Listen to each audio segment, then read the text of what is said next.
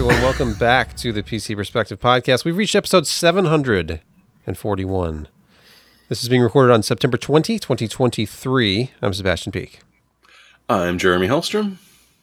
I'm Josh Walrath, and I can't wait till 747, and we can start it off with Queen of the Skies.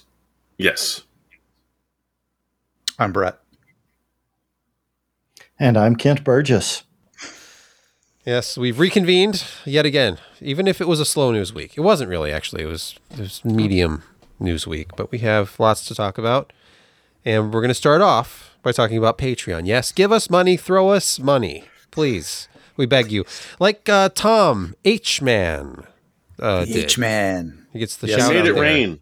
Yeah, he, yeah. He the made it rain for us, and we thank him for it. and all that. So that's the Patreon segment, and uh, Josh, it's time for Me. the food No. segment. Yes. Yes. Okay. So I had the uh, blue burger. It's not B L E W, it's B L E U. And the blue burger is comprised of two beef patties, topped with caramelized onion, bacon, blue cheese crumbles, and topped with a sweet balsamic reduction. Sumptuous is a word that you could describe Paris perilously unhealthy is is another, but I guess you know blue cheese. I don't know. But if if you don't like that uh, kind of kind of you know astringent taste with with blue cheese, then it might not be your cup of tea or double patty burger. However, the sweet balsamic reduction really offsets a lot of that blue cheese issue, and uh, the combination of the bacon and the caramelized onions, it all just comes together nicely. You can still taste the beef. Mm. It was a filling burger.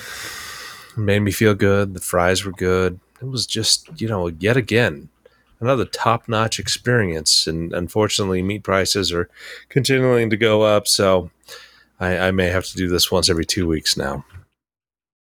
Let's move to our first news story of the week. And Intel has had their Innovation 2023 going on. That today is day two. Yesterday was the big keynote with some of the architectural details being discussed for their new CPU. Well, SoC, Meteor Lake. Not the 14th gen refresh that we've seen rumors about.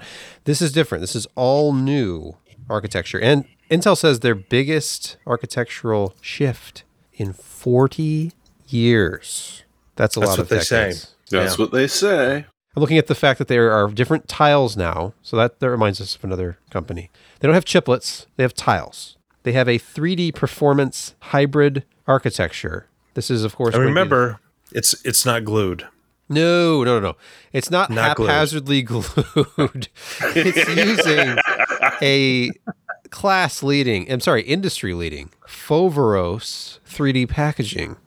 Industry leading, not industry leading would be their process technology, Intel 4, which I think is 6 nanometer or something. I don't know. Six to seven. Okay. So Their it- seven is ten. it's an improvement. It should be an improvement in, in, in a number of ways, but I've I kept going back to this SOC tile because it has these extra E cores on it. There's a compute tile with E cores and P cores, but the SOC tile, which has the media engine, the display engine, Wi-Fi 6E, Bluetooth, memory controller, and NPU, which they talked uh, about ad nauseum Yes. because of the whole AI thing. But there are these low power E cores in there, and when we were It doing- almost makes you think that this could also be utilized in another product. Mm-hmm. Interesting. The double E core. I mean, well, yeah. Well, I mean, you know, one. Okay, think about way back in the day when Nvidia was actually making cell phone chips, and they had a really super low power, um, you know, core that it handled things like the touch screen and and and some other low. Mhm. This was before Big Little was was a thing, and it's it's also kind of interesting that Intel would do something like this. That you know maybe this really low power E core can do other menial things, but also possibly, I don't know, power something else that has larger NPUs or you know graphics uh, chips attached, or uh, the flexibility here is is kind of interesting. I, I know nothing about future plans, but uh, it's kind of interesting to think that this might be used for other things. Hmm. I hope I you know were another alluding to- company that that spreads that sort of uh, that Yeah. sort of layout around as well. Back in 2015, in the months before my son was born, I did things like review phones, and this particular one right here, the Zenfone 2. This was an Intel powered smartphone. If I could remember the name of the platform, is that Medfield? I think you're right. I think it is. So this is uh, Oh, it's part of the Atom line. That makes sense. hmm Oh, it was very much an Atom. Back when Atom was let Atom. me let me And, tell uh, you, it was an Power Atom. VR graphics. Yeah, But Oh, this Power thing, VR when that was a thing. this thing was so responsive. It was beyond even what you could get on an iPhone at the time. The just the, the ramps, the speed ramps were instantaneous whenever any kind of touch input was detected. You would get like one or two cores ramping up to max clocks.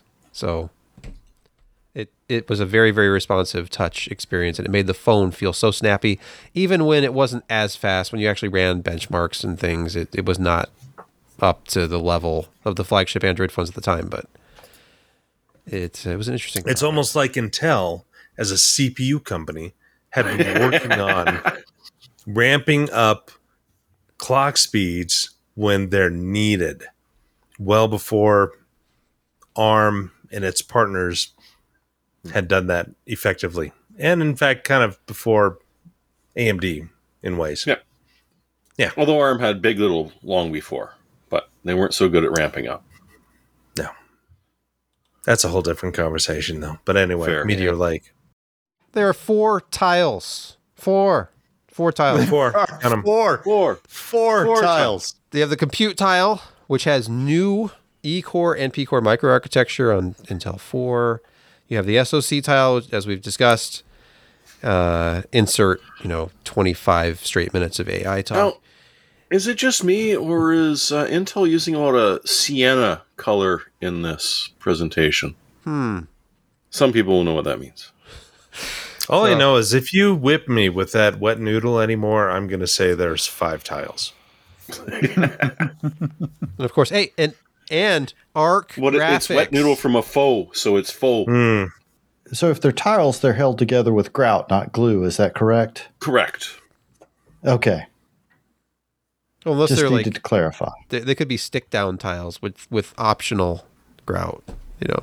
Well, but they said there was no glue. So oh, it's that's right. 'cause they can't be stick down. All right, so they they're grouted, fully grouted tiles. All right, I should have asked. That's the question that nobody asked during the Q and A. Dang it! What a missed opportunity. Kent, Okay, so say- here's I'm gonna have you something. Here's next something.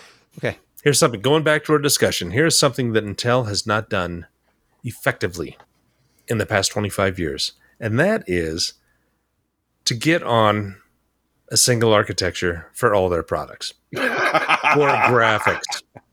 So they had different stuff with different subsets of features for chipsets, uh, different CPU cores. Sometimes even in the same family would have a different graphics architecture. It drove the software people nuts because they had to support so much stuff. There was something at one time, 32 different uh, distinct kind of architectures with different feature sets that they had out in their entire ecosystem.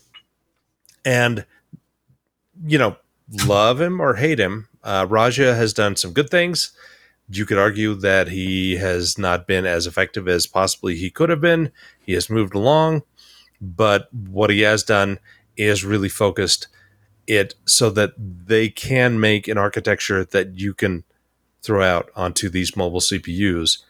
And it's a lot the same as what their, you know, standalone stuff is. It's it's they needed to do it for so many reasons, especially software drivers, as we know, are hard. And they're hard to do. And it's it's look at Starfield performance. Battlefield 2042 still apparently does not run that I learned this past weekend. Um yeah, it's it's rough. And so to get their software guys focused on one architecture and make it work effectively across all platforms, that's a huge win. And I really hope to see more of this. And this would, in fact, push a little bit more impetus uh, towards the ability um, to actually survive as a graphics firm in the future. We'll talk about later. Yeah, the graphics we'll talk about later, and the arc thing. Arc is not in every SKU, by the way. Not every SKU, but it's getting there. Yeah. Well- but it's in every podcast. It's not in every Yeah. SKU of the upcoming.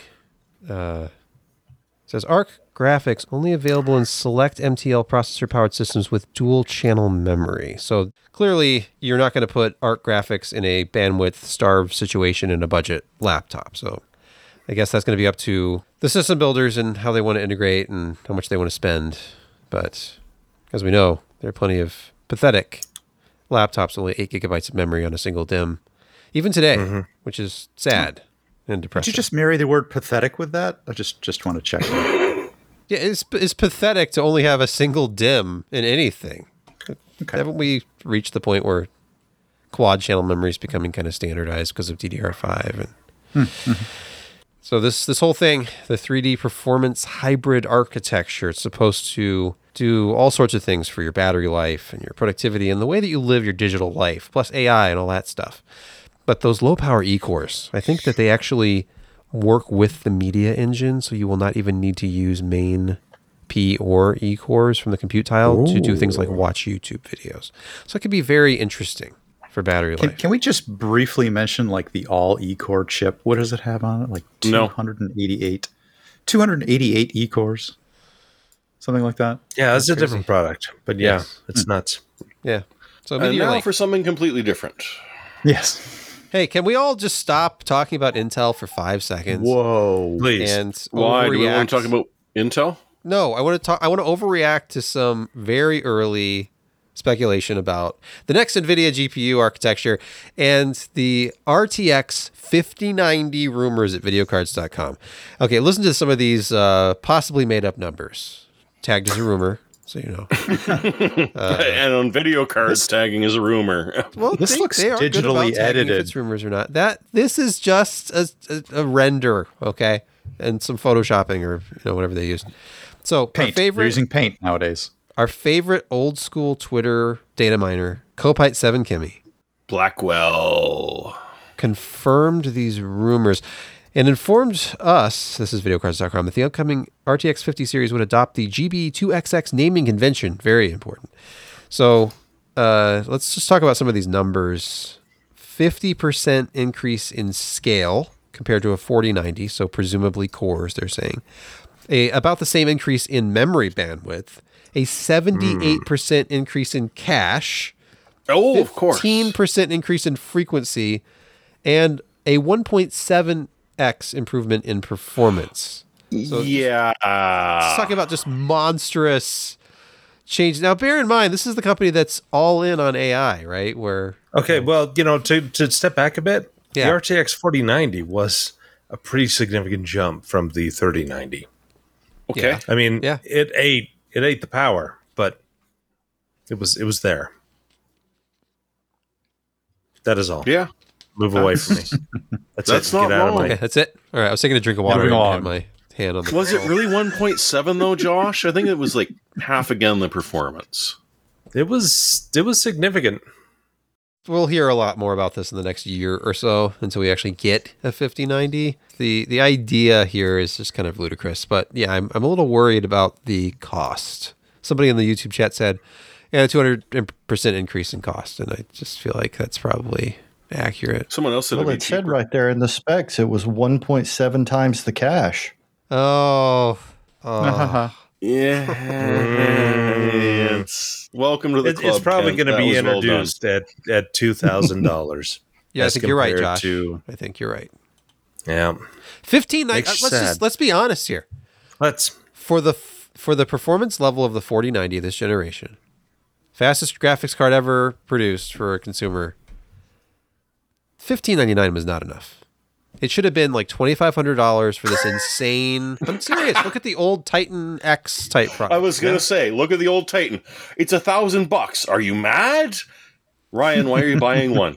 right. It's got Star Wars on it. Right. All right. Sounds yes. The light Put side it of the dark there side. at Which like one did you buy? 2500 and Which one did you then have a 4080 Ti at 1500 and then a 4080 at 1000 and a But what do I know? I don't get to hmm. price their stuff. Nobody does because they're all in on AI and That's Yep. the thing. even though they do they do focus on gamers i mean they they still have like 80% of the market share of discrete graphics cards but it's like i mean we're we're throwing you a bone in that we're releasing drivers all the time we do have a next generation product stack but you're going to pay for it and in fact you're really not getting anything really better than last generation at that same price point, except DLSS 3. Moving swiftly along to another story about graphics, Intel has uh, their commitment to building GPUs is uh, pretty self-evident. This is in quotes. As Arc lands in Meteor Lake, so I mean they already have the architecture, and it was originally based on mobile graphics architecture, so it makes sense it would be in the next SoC. But yes, uh, Tom Peterson says, quote, is Intel committed after billions and billions of dollars of investment and over five years of development and now bringing that to Meteor Lake? I mean, I think it's pretty self-evident, end quote, Peterson says. Though he doesn't actually come out and say He doesn't it. say. He's saying He doesn't say. I think it's pretty obvious, isn't it? That's not a yes or no, Tom. Um, Somebody needs to get him on the show and ask him the tough questions. Axe him. Oh, there, there is a picture of somebody talking to him just below that. Where Oh, is there? Okay. Well, that Yeah, looks like there the is, same yeah. render I That- used that- for oh, Meteor wow. Lake. There's Okay. Tom. Yeah, but keep going. Oh, Oh, there's here we Tom go. and Ryan. Oh. There's a still from one of their videos Mm-hmm. talking about. I mean, look at the commitment. They have custom T-shirts. That's commitment. I bet, I bet his has an ARC logo on it too. If his hand was I wouldn't in doubt there. it. Yeah. Yeah. I mean, they have custom artwork. They have a set. They have built them a set. Okay. I don't know if this is a green screen or if it's real. The table looks real. But Ryan's Oh, sincerely well, mean well, there's isn't he? reflex- reflections, so, you know. One of the one of the real pieces of data that I gleaned from this particular article was the fact that they left out FP64 on all their current ARC GPUs and are actually adding that. I guess back in at some point or somehow. Well, it's it's got to go with Battle Second. Mage. Battlemage. Yep. Yeah. Apparently, Shouldn't some games use? FP64 computations. So What know games that. are using Kinda- FP64? Yeah, I don't know. Yeah, you know, I don't know. Nothing. Nothing. Is I don't- this. apparently, that's not exactly true. They actually Really? have seen- Solutions in search of a problem mm-hmm. is Right. a theme tonight. Well, you know, Yeah, I, really. I found a game from Game Jolt that uses FP64, ah. and I need a graphics card that can handle that. Uh, occasionally they're they're seeing an issue with games What? that elect to use this. FP64 is something that's more in like the professional workstation world, right? perhaps they have run up against I don't want to call them lazy, but developers that use just say, give me the widest, Who you know, who is using double precision for bit, gaming? bit No numeric one. that no one. that I can. Hmm, I don't know. The the Nintendo. Switch is half precision for crying out loud. It's FP16. You know, it was good enough for the Switch. it is. The Switch is it's, it's in it's in a lot of hands. It's everybody. Yeah, the, I, you know, before we make any more things, this probably needs a little bit more digging than to just take Yeah. because, yeah, I I can't see double precision for for game. It just doesn't I- make much sense. I think Brett is just having some kind of a fever dream. I will Just literally quote. Tom. A native implementation of it's in there. FP64 on ARC has turned out to be a nuisance because that shows up some places, game engines, and there's stuff we have to do to make that work. Peterson says. So as we get more mature on ARC, we are gaming first, and we know what those Wait a minute. are. Is he talking about like from a development standpoint? Uh, the context It's has been lost, real-time quote is rendering. there. All right. Speaking of graphics, we keep on talking about graphics. It's like we're My goodness. a gaming podcast or something. AMD has released Adrenalin Software 23.9.2. Now, this is nothing new. There's new drivers all the time. But what's interesting about this one is, in addition to the new game support, as we would expect, this is Lies of P, Party Animals, and The Crew Motorfest. There is new AMD Radeon Anti Lag Plus game support for Starfield, The Witcher 3, Elden Ring, and Immortal of Aveum. Up to a 45% decrease in latency across select titles when AMD Radeon Anti Lag Plus is on. on the Radeon RX 7900 XTX in select titles. Oh, that's the number. Okay, so I guess you can use it in other GPUs. Let's see what uh, compatible GPUs there are. Oh, geez, wait! I better download this update. If you have a 5000, 6000, or 7000 series graphics cards, you Yeah. can take advantage of this. I do not see any support for the uh, Polaris Onboard. cards. Yeah, there's there's sort of this lack of support for Polaris and of course older cards. I don't And see Vega. Radeon 7 either.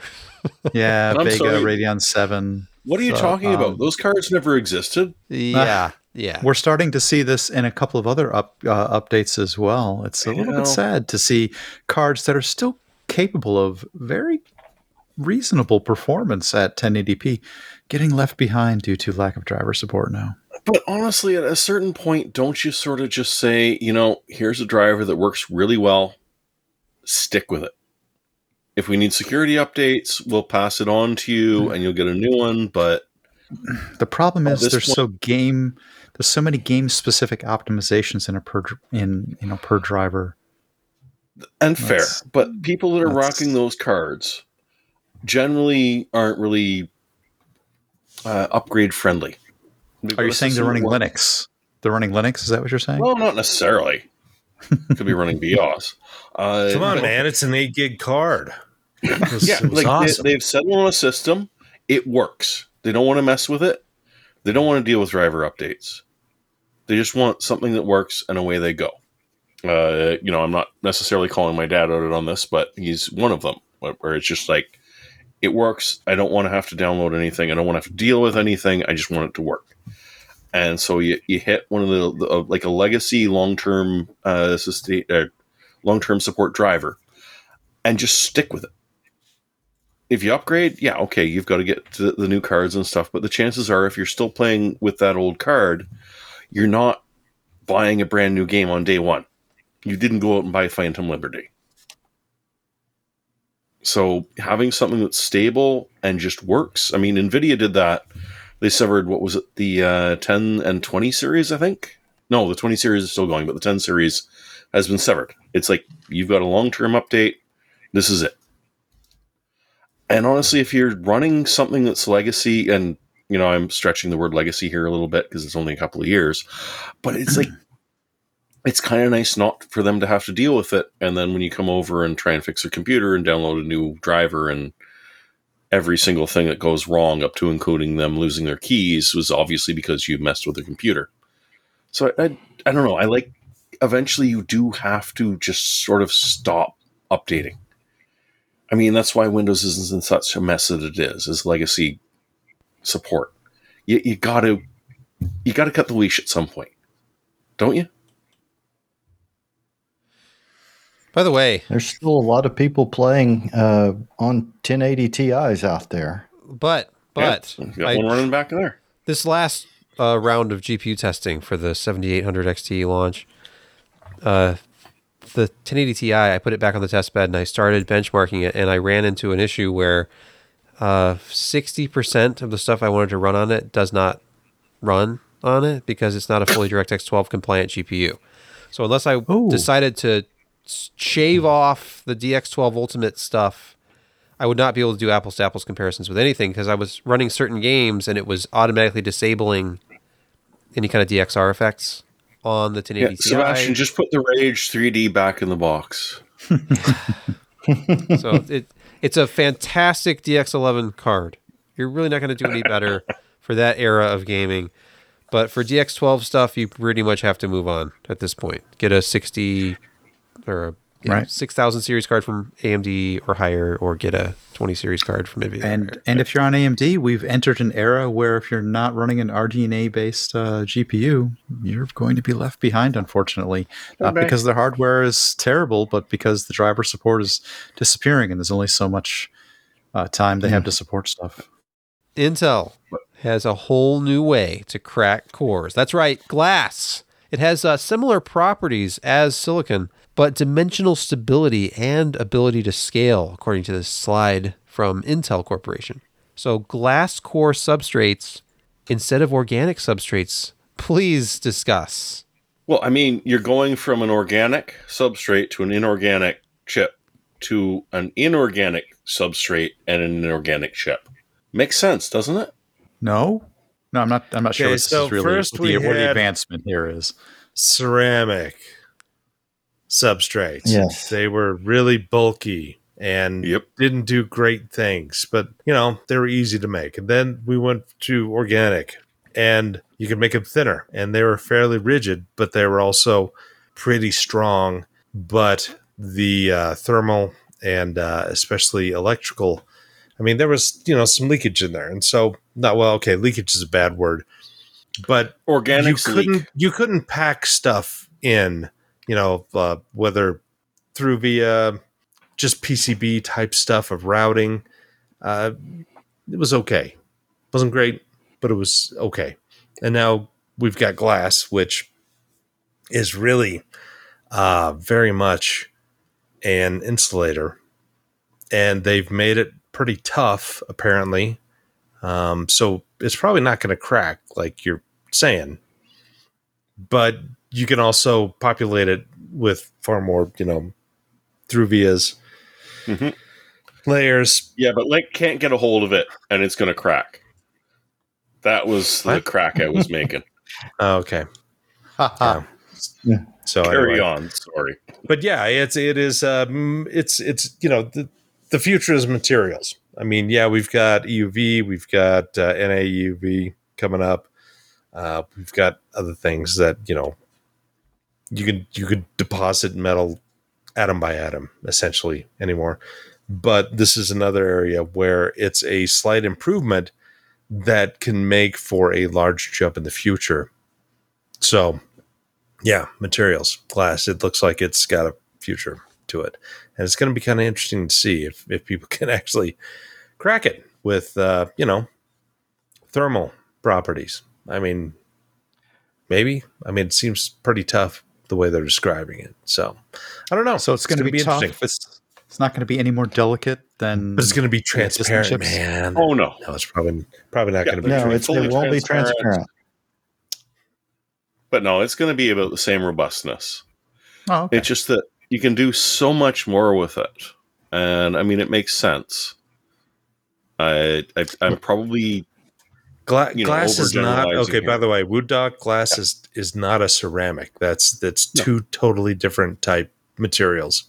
damn straight. I mean, they're close in ways, but glass is is not a ceramic. You're thinking of Corning Gorilla Glass. Yeah. that would be a ceramic, I believe. Yes. Well, it's it's it's got multiple things in there, so I guess Yeah, you probably could talk about it as a ceramic. It's a colloid.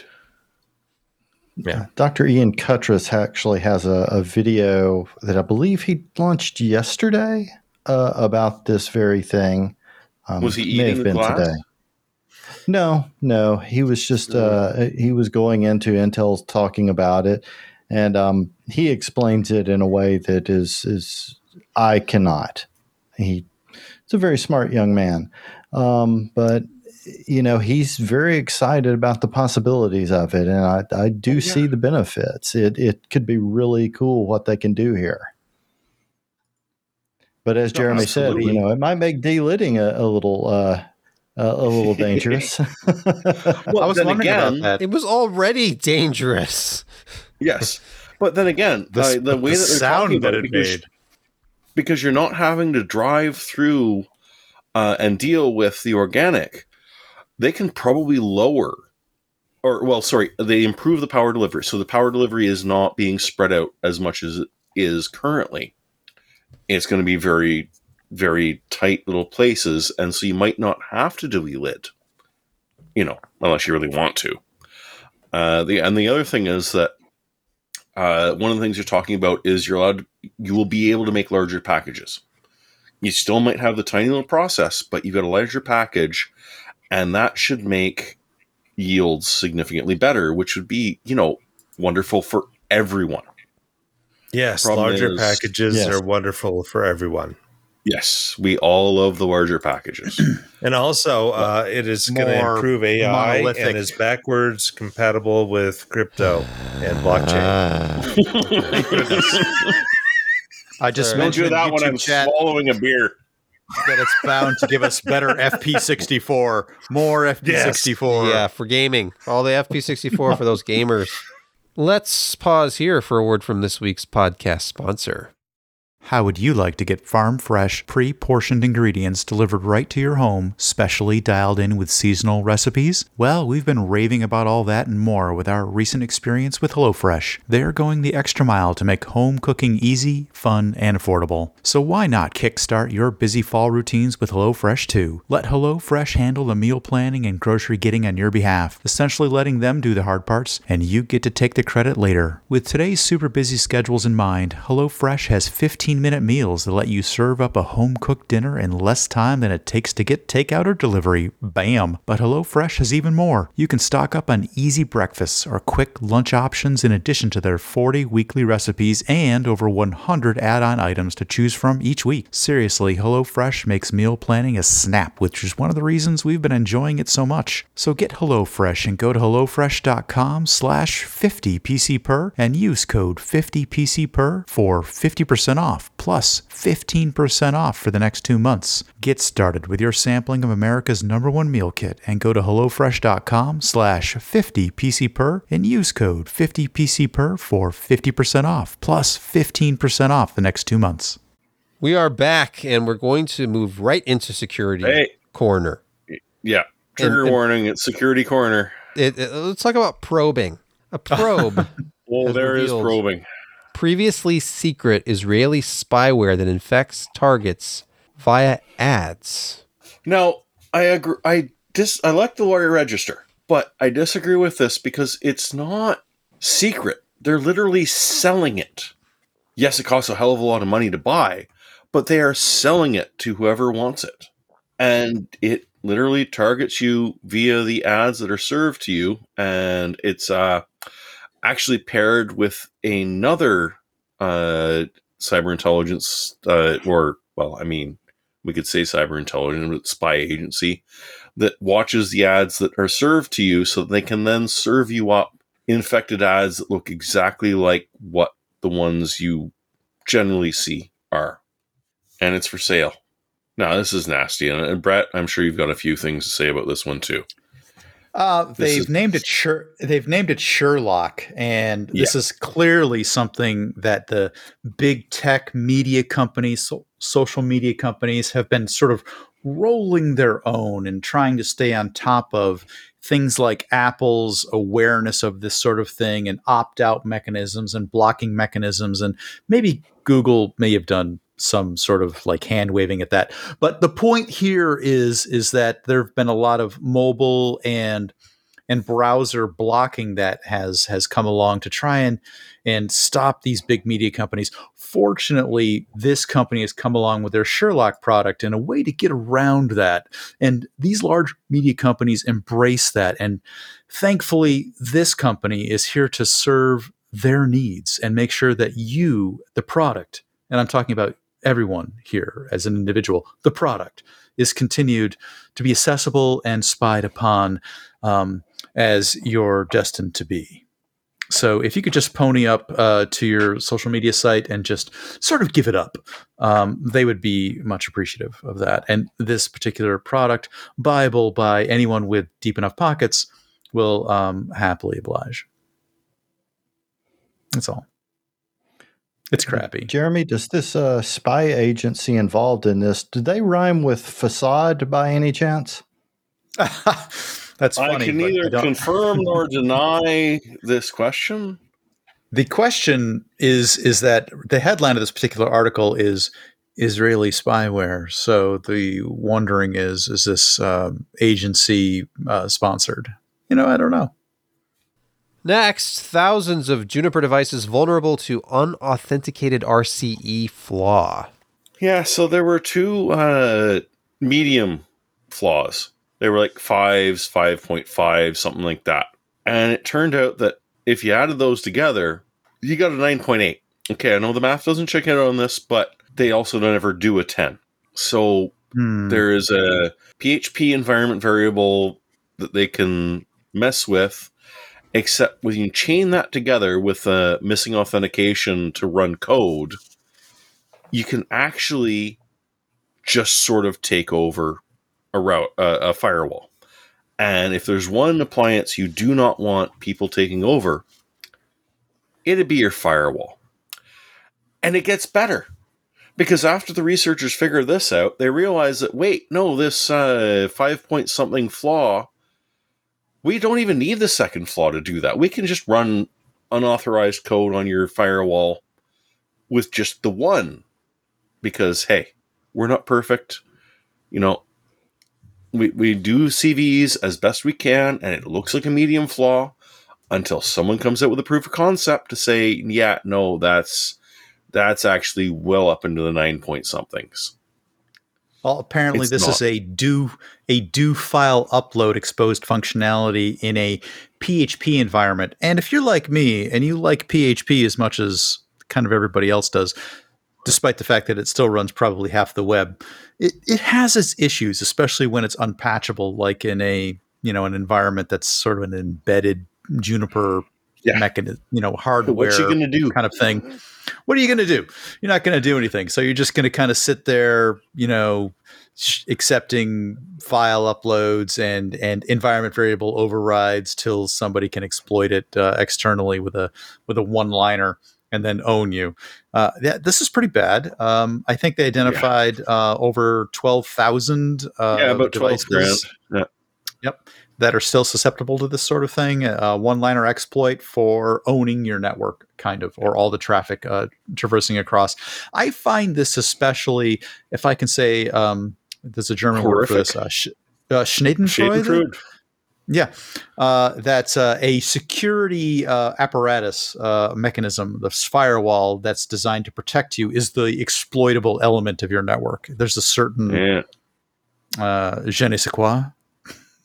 There's there's a reason we don't use Juniper at work anymore. Because this has happened uh, multiple times. Yeah, Anyway. it's It's the thing- sad. and I, you're saying, oh, I'm not sure there's a it's patch. twelve grand. It's Yeah. twelve thousand machines. No, Juniper firewalls are stupid expensive. They they are usually sitting at the edge of a giant corporation, and they are supposed to take care of everything. So yeah, when you say that only twelve thousand or so have been affected, no, you were talking about entire corporations that are now vulnerable to this. It's it's really not good. Next, here's an AI story. Oh, thank goodness we get off of AI again. Microsoft AI researchers accidentally exposed terabytes of internal sensitive data. You know, Yeah, it for could the last like three or four years. It, it could happen to anybody. Come on now. I mean, who hasn't checked into their Git repo their super secret security credentials they never meant to just because it was below a directory? That they gave I mean- full access to, not just read access to, but like full access. That's just the credentials they gave away. They didn't. It was a two-step process. One, somebody had to Oh. carefully analyze the Git repo, like you know, check it out. Yep, step one. That's that's it. There are no more steps. So Yeah. they they essentially had to pull the Git repo and then look through it and say, "Hey, um, a particular engineer checked in like terabytes or something of data that allow us to exploit your internal network with credentials that allow us to essentially pull down thousands and thousands of employee uh, employee data, particular personal information." And they did.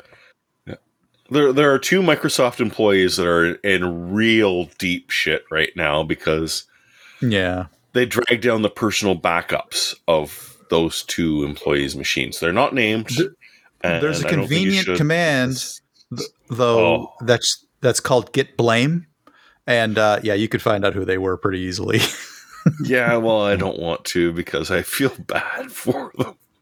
yeah this is a bad move i mean but like i said it could happen to anybody oh my gosh Yeah. i i i get pushed an entire tree of stuff i should never have done that my bad Yeah. Well, Yeah, they I- shouldn't have done They that. wanted to train their machine learning on, on open source stuff, hmm but that was literally what. But my favorite part about the whole bloody article is the URL, which has exposed this data since 2020, Ooh, was ouch. also misconfigured to allow full control rather than read only permissions, according to Wiz. It,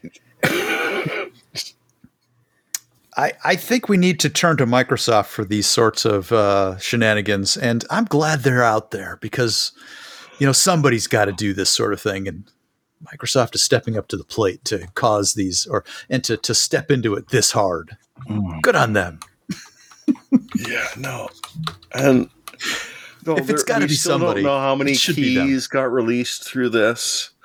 Yeah. Uh, your It's KMS server may suddenly go down because hey, you have an exposed key and now you got to redo something.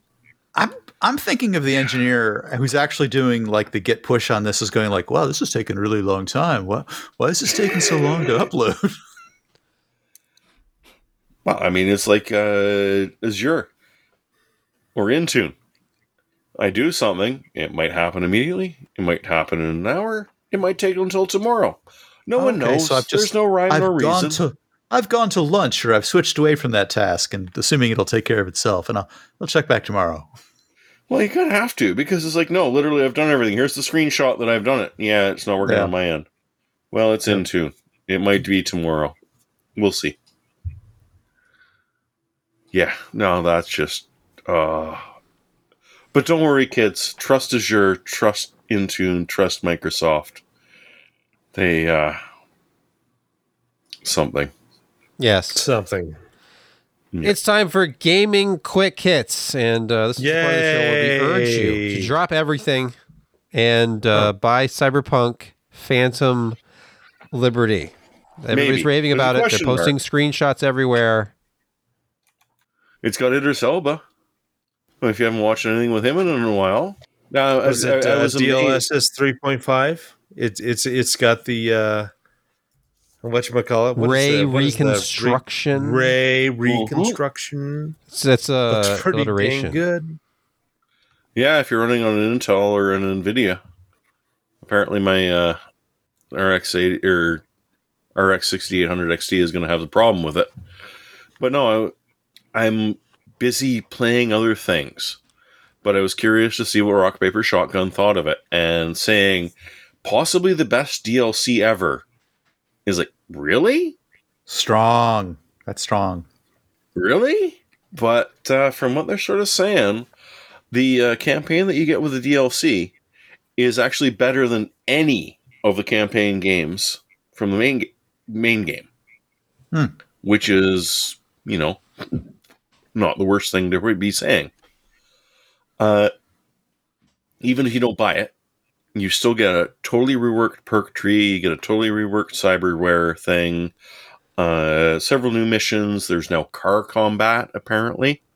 If you do buy the DLC, you get another ghost in your head. You get to meet the president apparently.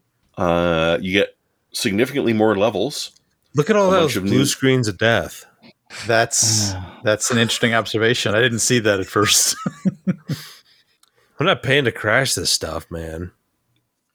Well, no, that was the first uh, release. When they first Hmm. released it, you were paying just crash it.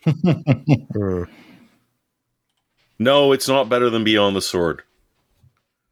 And I haven't even played it yet, but no, it's not be- better than Beyond the Sword. Civ 4 Beyond the Sword, come on. So yeah, The final release- one. Sounds good. And it's your Civ Jeremy, 5 was just sort of bad, and then Civ 6 was just. This is the shite. final release of uh, Cyberpunk because they're changing engines. So if you enjoy Yes. it, you can enjoy it slightly more with this DLC. Hey, they're they're saying that it's the size of a full game. The this DLC. So Yeah, uh, they said 12 to 16 hours for the uh, new quest. Kent, are you excited for this uh, new chapter? Oh wait, well, I Kent's finally alive. finished. Oh yeah, I finally finished uh, rebuilding my PC last weekend Oh. and uh, reinstalled Cyberpunk and started a new campaign. Just got into the very beginning of it, and uh, yeah, I'm I'm ready.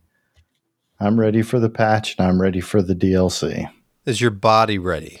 You said your PC is ready. Is your body ready? No, I'm 54 years old. My body's not ready for anything. Is your It's a 4090, by day kind of a is your thing. 4090 Yeah. 12 volt high power ready for the experience? Oh, are you 12 volt high power certified? Are you? Uh, wait, is it Oh, yeah. it's dual by six something? What's the new standard called? The update? I don't. It, Oh, I don't know. You were the one that told us it's twelve v six by six or something. Or I don't remember. something like that. Well, Okay. let us know how the vehicular combat goes because I haven't had a good vehicular combat game in a while. I Yeah. will. There's just too much stuff to play right now. All right, let's talk about the Unity thing. Now, Unity has This- now promised, after the seemingly endless outcry over their ridiculous new fee structure, they are now promising changes to install fee plans as developer fallout continues. Just to just do a TLDR on this, Unity was the go-to engine for a very Everyone. large number of of uh, of indie mobile platform and desktop platform developers for games and uh, uh, finger twiddler, you know, time wasters um, on uh, so many different places because Unity had a, a great model and and a way to gain adoption. Uh, of course, anybody who is the underdog, in this case, I think versus Unreal, is probably going to be priced right in order to gain usage. Well, now that they've got the usage, they want to crank up the essentially recoup their investment and crank up the dollar figure against everybody. And this was this was a um, surprise, and uh, nobody liked the fact that uh, they were going to be charged uh, 20, 20 cents per usage install. And there's so many different like if After this about then that 50k installs, situations. Yeah, then they came back with, you know, we're going to tier this with different places that the that's going to cut in and then and then they tried to kind of soft sell it some more by saying, "Oh, we're going to kind of exempt you and we're going to exempt you from this this fee structure." And then they threw maybe this was somebody who just talked to me today at uh, uh, over the network. They said, "Oh, we're just going to be one percent less than Unreal." Um, but the point is, is that there's been a great hue and, and upcry about about this because Unity is great for a lot of uh, platforms and especially mobile games. I don't know, don't know where this is going to end up. They may uh, Oh. attention, uh, uh, backtrack on this whole thing. I really don't know. It's won't. unsettled at this moment right now, but it feels like they're going to move forward with some sort of fee structure for the uh, largest users of the system. They have to recoup. No, the problem is know. that Unity uh, has been losing investor money. Mm, mhm. The investors are not making money off of it. And so they've got a new guy in charge. Can't remember his name. Uh, but they would like to, you know, see some return on the investment they put Mhm. into Unity. So I don't think there's going to be a reversal in this because there's money involved. And they would like to not see a net loss coming off of this. The problem is that a small net loss is better than a large net loss. And that seems to be sort of the dichotomy they're looking at right now. Uh, Mead mentions that the new CEO is former EA, and this sort of makes sense now. You ever know anyone Yeah, that, that worked EA? explains a lot. Yeah, it's okay. this all makes sense. yeah. I can't remember his So- name. These are this the install is essentially a Unity loot box. I, I'm, I'm sort of understanding this better now. Finally, Space Puppies. Humble Bundle update HeroCraft PC Humongous Collection Game Bundle. How many games are in this? 17. If you pay $25, what do you get? Another day older and deeper in debt. Well done. No, you, you get a bunch of uh, sort of pass the time games. You get some uh, strategy games. You can get some Warhammer. I haven't actually played Foot Lowell, but I have heard that it's just ridiculous. I think the one of the standouts here, if if you like this sort of thing, is the uh, the Warhammer 40k. yeah, the Space Puppies. Yeah, Space Wolf, Space Puppies, Space Wolf, and all the DLC that goes with it is apparently going off of the platform in early October, October 12th. Oh no, uh, they say. delisting October 12th. Last Right, so- chance. Grab If it now or is- it's forever gone. This is a great opportunity if you like that sort of game to jump on this one. All right, let's move to the reviews portion of tonight's podcast. And Oh, dare do a review tonight. standing by Kit, Kit. It's already eight thirty. to talk about a keyboard. Keyboard. Yeah, you know, I, I've actually been um, relatively quiet tonight because I've just been typing on this keyboard and uh, enjoying it very much because it feels great. I, I was not a, you know, I didn't quite understand that keyboard passion that a lot of these people have, uh, talking about their various switches and Gaterons and et cetera, et cetera. And I, as I mentioned in the article, I've every Ken- linear Oh switch I've God, ever you joined tried. us. Because I didn't Every want to linear until switch drop I'd ever tried. Lord of the Rings keyboards, and then it was like suddenly, all right, fine, I'll try it out, and like, hey, this actually kind of works. So you've Yeah, oh yeah. Uh, By the way, the, the name of the product for the people listening to the podcast is the ROG Strix Scope II 96 wireless. And Yes, 96 and, uh, is a reference to the key count, I would assume. Uh, yeah.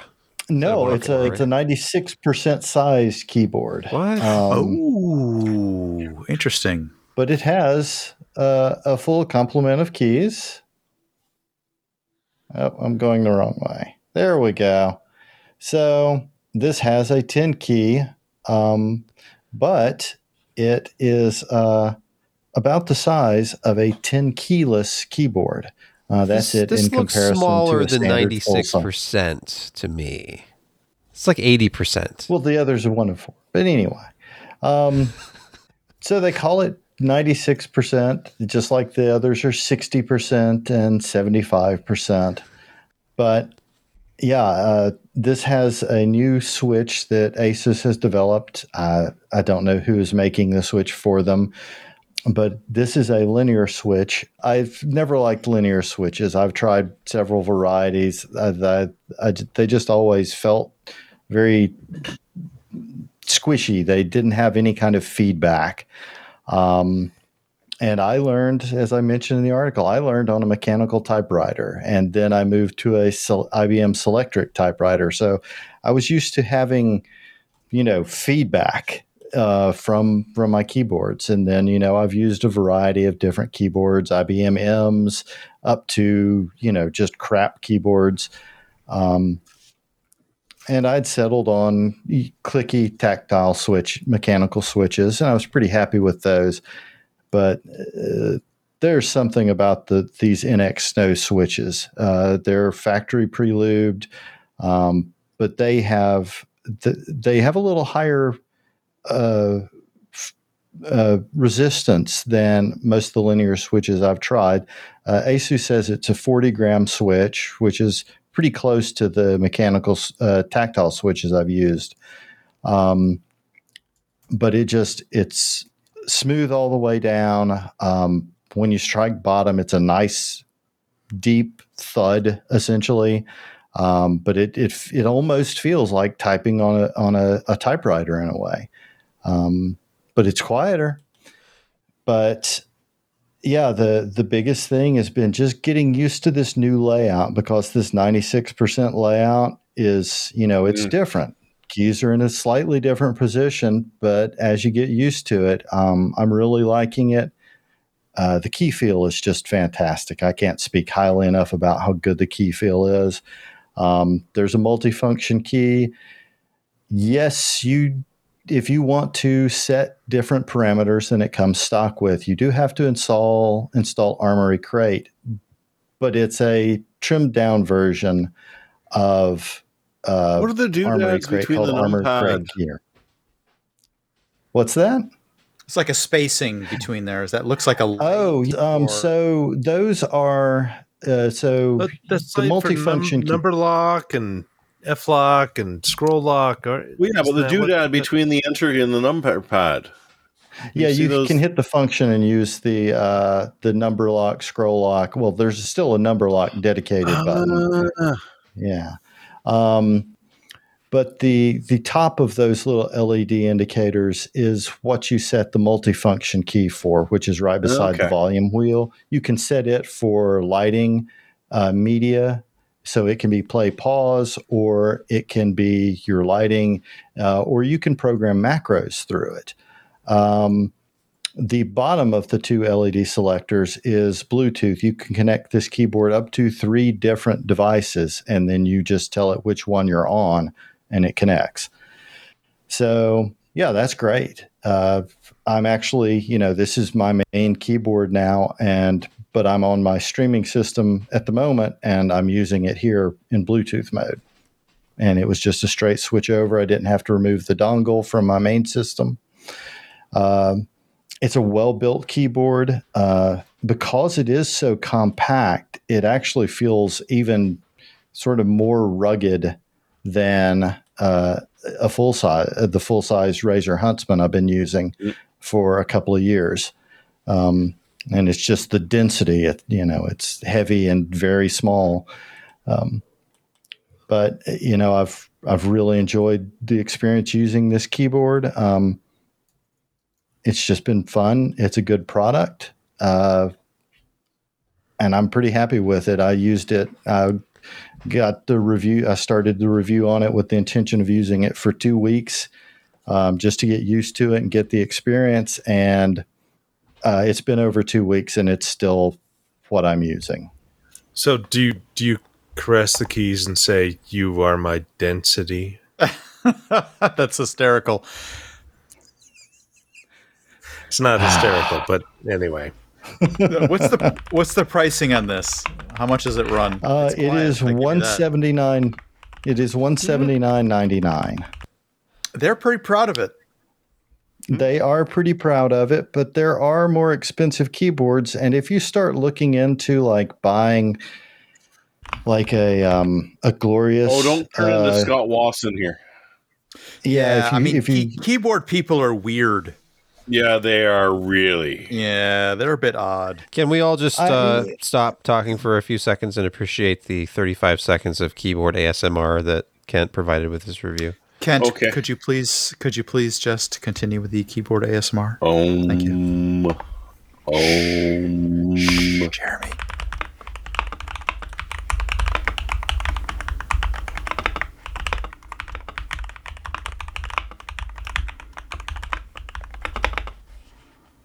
And that was his password, by the way. That no, that was a lot of rude words. Is what that was. Dude, that was that was that was like the the end scene of Ocean's 11. so um actually You're what I was typing what I was typing, which is so funny that you guys brought it up because I was just wondering if anyone would catch it was uh How would we you miss can, it? You can you can always trust reviews from pcper.com. See, I told you. I thought it was a bunch lyrics of from lies and rude. S- I, I thought it was lyrics from Rick Astley, to tell you the truth. But you know, I was going with the Rusted Root song, but anyway, sure. So, what was your conclusion to about this product? Uh, you know, uh, uh, considering that, you know, if you buy a a pre-built keyboard from Glorious that has factory prelubed switches of your, you know, your spec, um, you get the frame and everything, and it's well over three hundred dollars for that. You know, if if you are interested in spending that kind of money on a keyboard, try this first. You know, Honestly, if you like it, those keys sound linear to me. They they really do. I know you said you didn't Uh, like linear switches. They they are But linear these, switches. they are these are linear. Yes, these changed my mind about linear because they Oh, I have a little. They've they're they're extremely smooth. Um, If I don't miss the. This is the first linear switch I've ever used that I don't miss the tactile feedback. I like linear switches. So. You pointed out, Yeah. Kent, in the review that they are damping acoustically the actual chassis, like the Yes, yes. a sandwich there is layer of like some kind of dense foam and something there's in there. Uh, there's a silicone layer uh, under the PCB, and then there's foam under the switches. Um, so it is uh, highly damped. Um, really, the only the only switch on here that has any kind of rattle or sound to it, other than just that what they call the thock sound when it it bottoms out, um, is the space bar yeah, um, and that's just I think partially because of the size of the space bar, and you know it's a big hollow uh, space Yeah. underneath the, you know, on the underside of it. So with two uh, Um, switches. I'm assuming. Sometimes, sometimes it- it's, just balanced not over one. Yeah, it's it's usually one switch. sports. It's one switch, but it's uh, a, a, a stabilizer bar and dampers. Yeah. Fair. And all the all the dampers were pre-factory lube, just like the switches. Um, you can pull the keycaps, and when you can look at the stabilizers under there, and you can actually see that, yeah, they weren't lying. There's definitely a lube on there. All right. Well, thank you, Kent, for that review, and we're going to move immediately to Pixel Week. Josh, please get us started. Me. Uh, You know what? I, I've been kind of looking around because my kid wants to upgrade his machine, and I've got some CPUs around here that I could use. Uh, AM4 stuff is getting interesting. Uh, some of the higher end uh, X570S chipsets are getting rare. They're back ordered. So I found this one. Mm. It's a B550. Uh, it has pretty much everything. It's like you know, you know, MSRP is two twenty five. It is now well below that at one twenty nine. So, uh, if if if you really want to still upgrade and like you know eventually get like a five eighty X a fifty eight hundred X three D. It's a good option. Yeah, you you give up the uh, PCI 4.0 second slot for the M.2 but the first one is still up there and uh, at 129 bucks kind of a heck of a deal it's got the 2.5 gigabit ethernet so if you want to upgrade your home network to 2.5 this is an excellent option and plus it's you know it does look fleek Josh, I feel like you're still giving What? lip service to the one gigabit plus uh, networking that's out there. I, don't I am like not because I embraced it. really, I really want to get 2.5 for some reason Okay. because you All know, right. I'm, I'm jealous of my neighbors that have it. All right, I'm not. But I'm not now feeling has a it high fiber yet. diet. I do, Mhm. I do. I, it's All only one gigabit fiber, so I don't need it yet. But if I ever want to go to two gigabit fiber, which is only ten dollars more with my group, I Oh, gotta get the two point five. Tempting. Yeah, That's You tempting. might have to. You It might have to slide some of that burger money over to uh, fiber. I'll be talking to you later. There's not much fiber in those burgers. No, Help Josh get two more gigabits a second, or another gigabit a second. Back to the I, I motherboard get thing. a different router. Anyway, Very timely go ahead. pick, Josh, because recently we had a YouTube comment about the availability of the ASRock Phantom Gaming X X570 board. And my response was uh, they, they were saying, like, why can't I find this anywhere? And I said, because it's a four year old product and they want you Yeah, to they stopped to making AM5. They're focused mm-hmm. on AM5 now. So that's the annoying thing is that X, this, we keep on saying on the show, the 5800 X3D is such an amazing processor for around Yep. three hundred dollars. Unfortunately, those high end boards for AM4 are starting to become a little scarce. So that's becoming the problem. Get B550 a lot more B five fifty readily. But anyway, hey, Thank- Thank, thank you. Ten dollars, me fiber. Oh, ten gigabit. Well, a month. wouldn't it be two? A month. give Be two. give to the give to the two gigabit a month. Josh, fund double your Josh. bandwidth for one month. Yes, You can't use it though because none of your networking equipment supports it. But exactly. at least you'll know. You need to remake, Josh. You need to remake. You need, uh, And you need Benito, as much as we appreciate it, do you really want to see Josh at 4K? I do. And I don't want to have to use AI upscaling to make that happen. I want Josh to No, that- provide that would look better. 10-bit 4K Actually, video yeah, files. upscale all of us. No. So yeah, this is a, a good option for 2.5 AM4. You still got some good stuff on there, and uh, at a 129, it is relatively inexpensive and nice build. Got all the power phases that you could want. Exactly. Plus Plus SATA six. Come on, man. Yeah. Come on, bro. Very useful. That SATA six. Okay, you can get a four terabyte SATA six for like 120 bucks. oh yeah. The only thing I'm using SATA 6 Cheaper for these that. days is those huge hard drives, like your 20 Yeah. terabyte, 18 terabyte hard drive. Yep. I'm not using SATA SSDs anymore. I'm lying. I've- I'm using a SATA SSD have in the a- streaming PC that I'm recording to right now My onto a SATA SSD. TrueNAS, my TrueNAS box is filled with 10 terabytes, 10 terabytes, 10 terabytes, 10 terabytes, 10 terabytes. 10 terabytes. Yeah, I can I run out of SSDs? SSDs? No, no, spinners. Oh, yeah. So you, you got that you got that Red sass. He's sassy. I do actually have a SAS card in there because you can split that out to eight. Yep. Yep. I Uh, Yeah, it works very well. think this is what Alan was doing with his crazy FreeNAS contraption. Was Yeah, uh, but he's doing different things now. Well, yeah, but there was a time I went over to his house and he had a desk covered in like these braided, like I don't know what to call them. It was like an octopus. It was like one cable Yeah. that went off to like eight cables, and there was more than one of those. And I'm on the called level SCSI. that where we live in the same neighborhood, but he's the crazy guy at the end of the street. I see. Okay. Yeah. Well, yeah, I mean, he doesn't want to be at the front of the chain. He wants to be at the end. Mm. Okay, it's we're it's tur- it's 9:54 Mountain Standard Time. We're we're moving along. Moving along. Brett. Moving along. Oh, it's Jeremy. Jeremy. Jeremy, Jeremy, your Whoa, pick. back, back it up. Graph paper. You're, What do you're you see doing a there? dungeon crawl. Dungeon I've crawl. been in this dungeon. I've been in this I'm dungeon. doing wizardry proven grounds of the mad overlord Oh, at first I thought that was adventure. is adventure. back. They have a bunch of insane people taken the Unreal Engine and redone the graphics on hmm. Wizardry 1 and still kept the original code from the Apple II. You they did add some uh benefits to it. So if you don't want to like not have a, a a slight mini map to make sure that you know where you are because they don't give you a big mini map if you go for the uh, modern conveniences.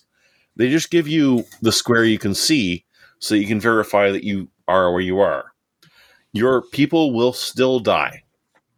The uh, resurrections at the temple will still occasionally fail but this is the rpg that set everything off Wizardry 1 was pretty much the first dungeon crawler, uh, unless you want to go back to Zork, and that was text, and there were no graphics.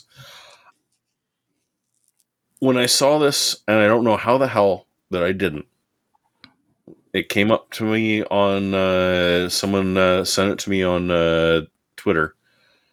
I'm like, this is a game when I was like, I don't know, eight or nine my brother was five or six, and my dad was helping us out. And we literally mapped every single one of these levels of the dungeon.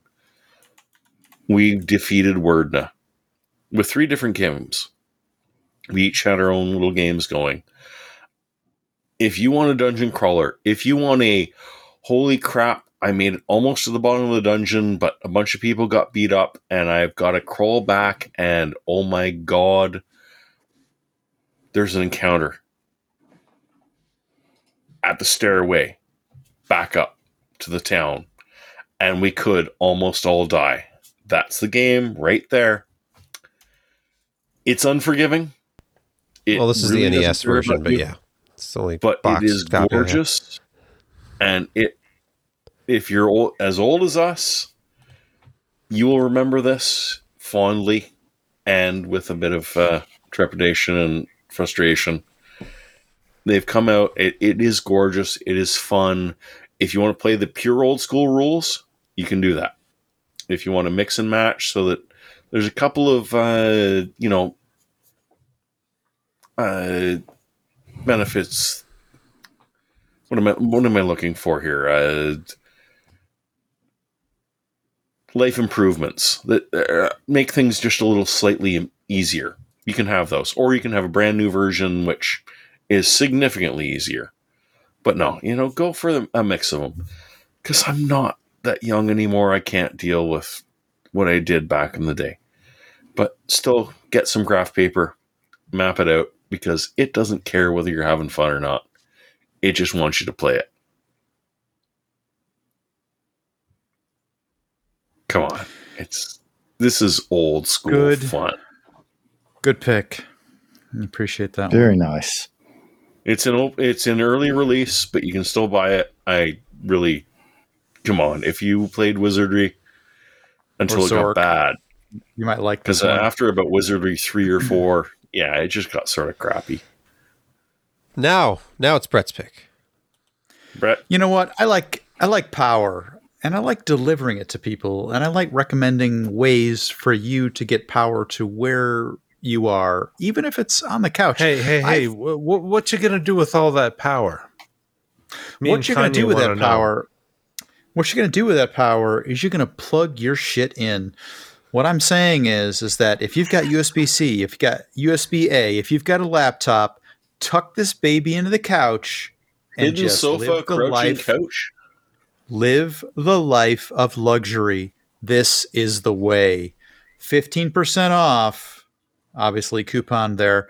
So for a little bit less than their listed price of $26 you can have couch power in a variety of formats. That's right. One- So, are, 110 laptop usb-c or old school usb-a usb-c or usb-a wherever you're at this device meets you sorry so josh go ahead Are you are you saying with this you could be the sofa king? I think with this by your side, you will never leave the sofa as long as you have the remote. And you know that uh, flip top that you can. What's this Clear- weird eBay link? Is this also one of This- your picks? Well, I just want to. I'm almost done with the this first one. And We'll get onto that one in just a moment. This Yeah, first one, by all it- means, it, take your time. it it it comes in it comes in a very uh, a nice white or uh, black tie black. So match your furniture, and uh, as Josh says, be the king of your castle, the uh, ruler of your couch, and uh, you never have to get up again. Probably. Uh, the second link was one that I just got for myself, which again is all about the power for those of us who are looking for a at least a 3000 VA or a 3000 watt uh, UPS for your rack, for those of us with a, uh, uh, an actual 19 inch rack at home, this is an outstanding deal. rack. You're going to have to replace the batteries, but this is a uh, multi thousand dollar uh, line interactive UPS from Tripp Lite, brand new, still in box. Batteries are surely toast, so that's going to cost you a couple hundred bucks. But this itself is uh, under three hundred dollars delivered. So there's a few left. You might want to go pick one up if you're so inclined and want to roll the dice. I just ordered one. It's on the way. How expensive are the batteries? About 150 bucks. Okay. Eh, not bad. Kent. So it's a it's a very expensive UPS for not a tremendous amount of money. yes. Kent, your pick this week. So, you know, uh, 4K gaming is still hard for a lot of people because the, the modern games are very, very hard to drive at 4K. But there's But a lot of 8K? cards. That'll, there's a lot of cards that'll drive 1440p and even ultra wide 1440p. And so, you know, now might be a good time to look at going to ultra wide, especially with some of the deals out there. And right now, you can get a really good 165 hertz adaptive sync, uh, 3440 by 1440, uh, ultra wide curved monitor, 329. It's from AOC. Um, it is a VA panel, so it's probably you know not quite as smooth as an IPS, but still, you know that's a good price to get into ultra wide. And if you're worried about spending that much on a monitor that you only use, you would only use for gaming, I can tell you from personal experience, these are marvelous for productivity as well. I actually have one on my desk at work because you can have multiple windows of data open and be able to use them back and forth and it's it's great. It's fantastic. So I've got an ultra wide at home, got an ultra wide at work. I game at home, and the gaming experience on an ultra wide is wonderful and immersive. And even though it's an ultra wide, it still doesn't take up a huge amount of space. Not height wise. And one day Starfield will support it. and one day Starfield will support it. Thank you for watching. It's this is the end. This is the end of another episode. Thank you for listening. Wait, and did Kent uh, did Kent fully explain his pick, or did we? Are we he- done as Kent? much as he's going to. no, no, I, yeah, I think we I got felt it. like Yeah, it you reached a conclusion Okay. of some type or other. Anyway, yeah, Mm-hmm. the show's over, and uh, I don't think we could possibly have a better outro than the dueling outros from Josh and Kent. It was uh, Kent, something. who always brings that dry, sarcastic wit to the show, but last week was just fantastic. Like, so long, it's over, we're done, or whatever you said, and just I just cut This it is off. the end. This is the end. It's it's it's Ferris Bueller's Day Off ending. What are you still doing here? Go home. Kent, Just can go you home. give us an outro again? Go home. This is the end. Josh's only friend, the end.